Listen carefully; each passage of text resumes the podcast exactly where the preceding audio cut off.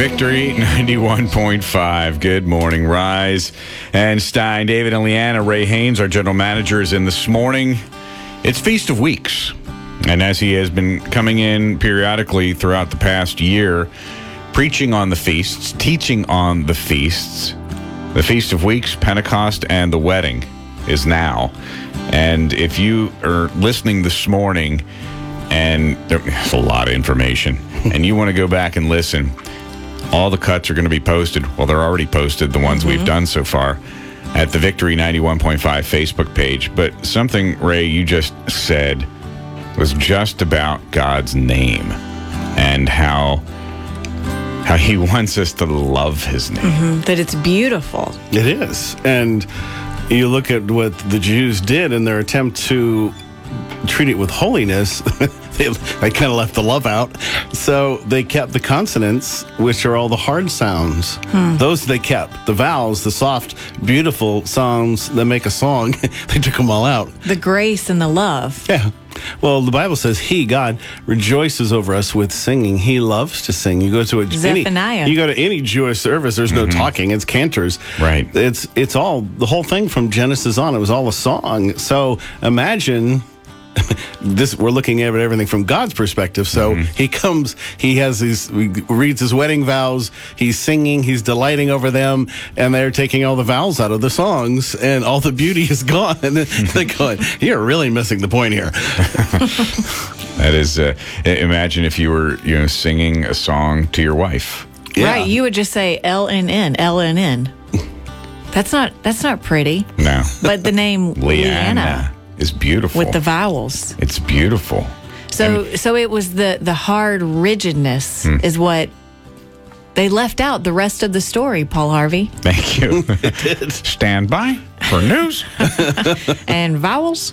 but, So- but yeah, it's kind of heartbreaking to hear that that I've I've not ever and see not knowing the history of it. I just kind of thought, well, it was out of reverence and respect. Well, sure, that was the attempt. But it he- was he so didn't ask him for reverent. that. Oh, He asked him wow. for love, and because love, holiness becomes part of love. Mm-hmm. You know, holiness is to esteem, it's to honor, to set apart. But you, you realize all that happens at a wedding uh, altar. That's that's the wedding. That's what happens when you esteem somebody, set them apart as you and you alone. You don't take all the vowels out of their name. Wow. You don't treat them harshly, and you don't run off and.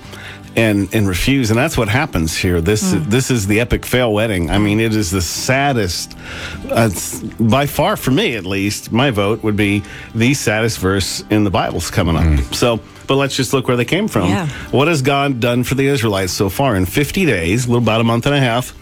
He gave Passover in Egypt, so there's blood on their doorposts, so mm-hmm. that everyone can look at them and say something's serious going on right here.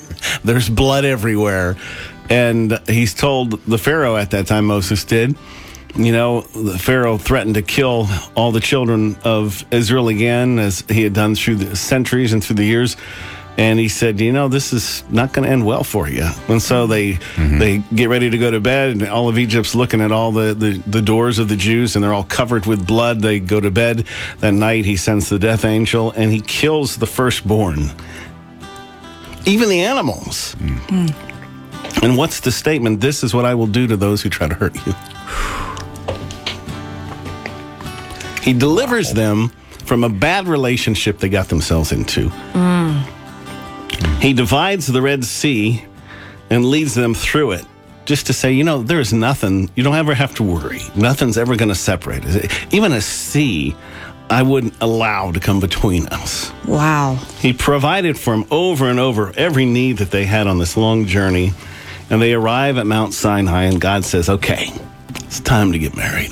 Me and you, this is what it's all about. And he reads these vows. Hmm. He declares his love for them. Mm-hmm. He has, as we said earlier, he has this wedding feast with the elders. And this is their response in Deuteronomy 5. So it was, well, this is Moses telling them back the story. Mm-hmm. So it was when you heard the voice from the midst of the darkness, while the mountain was burning with fire, you came near to me, all the heads of your tribes and your elders, and you said, Surely the Lord our God has shown us his glory and his greatness. Sounds good so far. Mm-hmm. And we have heard his voice from the midst of the fire. Still pretty good.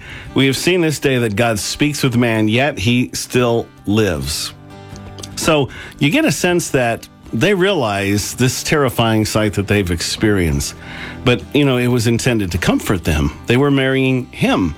He was showing how awesome he was, that they needed to fear no one. And I mean, hmm. if you were just delivering slaves who had just been 400 years of bondage, thing you want to tell them is look, there's no Pharaoh going to touch you again. You can throw that fear away. I have got you. Go, going back to the way you started this morning, Jeremiah thirty-one thirteen, I will comfort them and give them gladness for sorrow.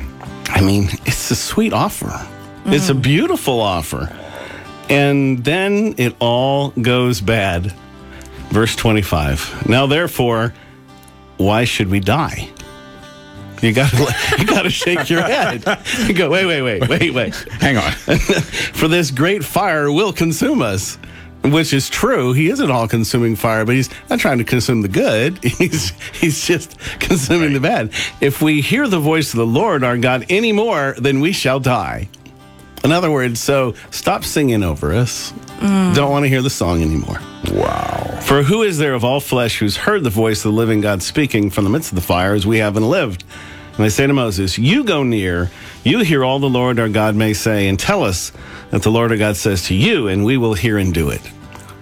Hmm. I mean, there is no there's no worse epic fail in a marriage than for the groom to go one way and the bride to go the other. And God offers marriage, and they say, No, thank you. You're just a little terrifying for us. Wow. And here is the saddest verse in the Bible for me. Verse 28 Then the Lord heard the voice of your words when you spoke to me, and the Lord said to me, I have heard the voice of the words of this people which they have spoken to you. They are right in all that they have spoken. Mm. Oh, that they had such a heart in them that they would fear me and always keep all my commandments, that it might be well with them and with their children forever. Go and say to them, Return to your tents. I mean, it is just the heartbreak of God. I mean, that's the only time in the Bible you'll ever hear, You're right. But it's not in a good way. It's, You, I get it. You don't love me. After all I've done, mm. after all I've done. The rejection.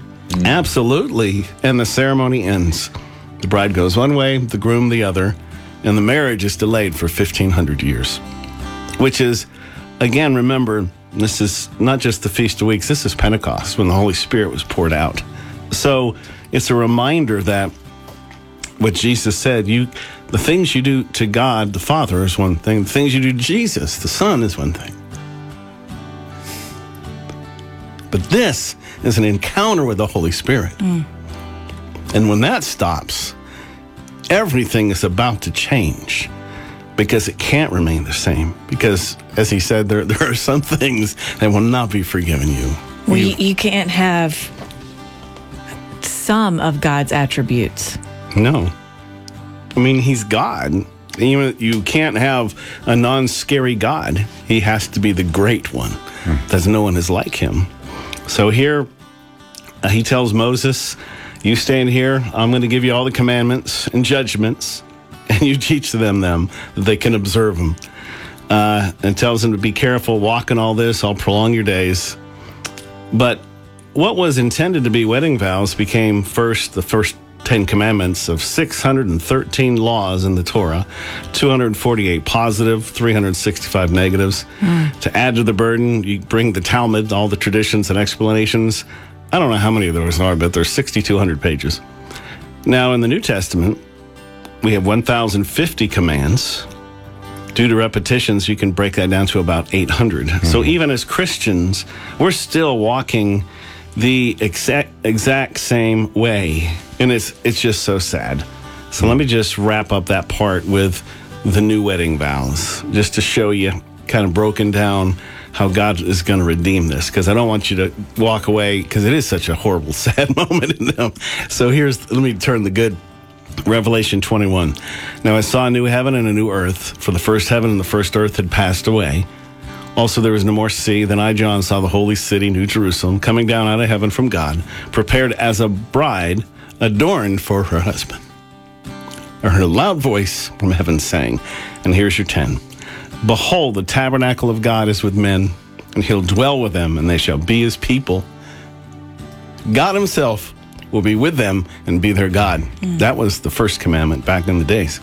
Number two, and God will wipe away every tear from their eyes. Mm. Remember, their eyes were not supposed to look at others. Mm-hmm. There shall be no more death, that's number three, nor sorrow, nor crying, four and five. There shall be no more pain, for the former things have all passed away. Then he who sat on the throne said, Behold, I make all things new. And he said to me, Write, for these words are true and faithful. So they went from fearful, we can't stand you, to this God, I am true and faithful to you. And he said to me, I think seven or eight. And he said to me, It is done. I am the Alpha and Omega, which means the beginning and the end. I'll give you the fountain of the water of life free, freely of him who thirsts. Number nine, he who overcomes shall inherit all things, and I'll be his God, and he shall be my son. Number 10, all wrapped up together. But the cowardly, unbelieving, abominable, murderers, sexually immoral, sorcerers, idolaters, and all liars shall have their part in the lake which burns with fire and brimstone, which is the second death.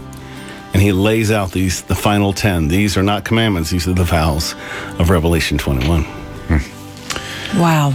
Yeah. Yeah. Wow. All right, it's 10 minutes after 8. If you had to be in work at 8 and you're still sitting in the parking lot, you can go in now. We're going to play a couple songs and then you can uh, put your headphones on and tune in. Uh, maybe you're tuning in, listening to Victory 91.5 on your iDisciple app. And we're posting these at the Victory 91.5 Facebook page. And if you're 10 minutes late for work because of this, send me an email and I'll write you a note.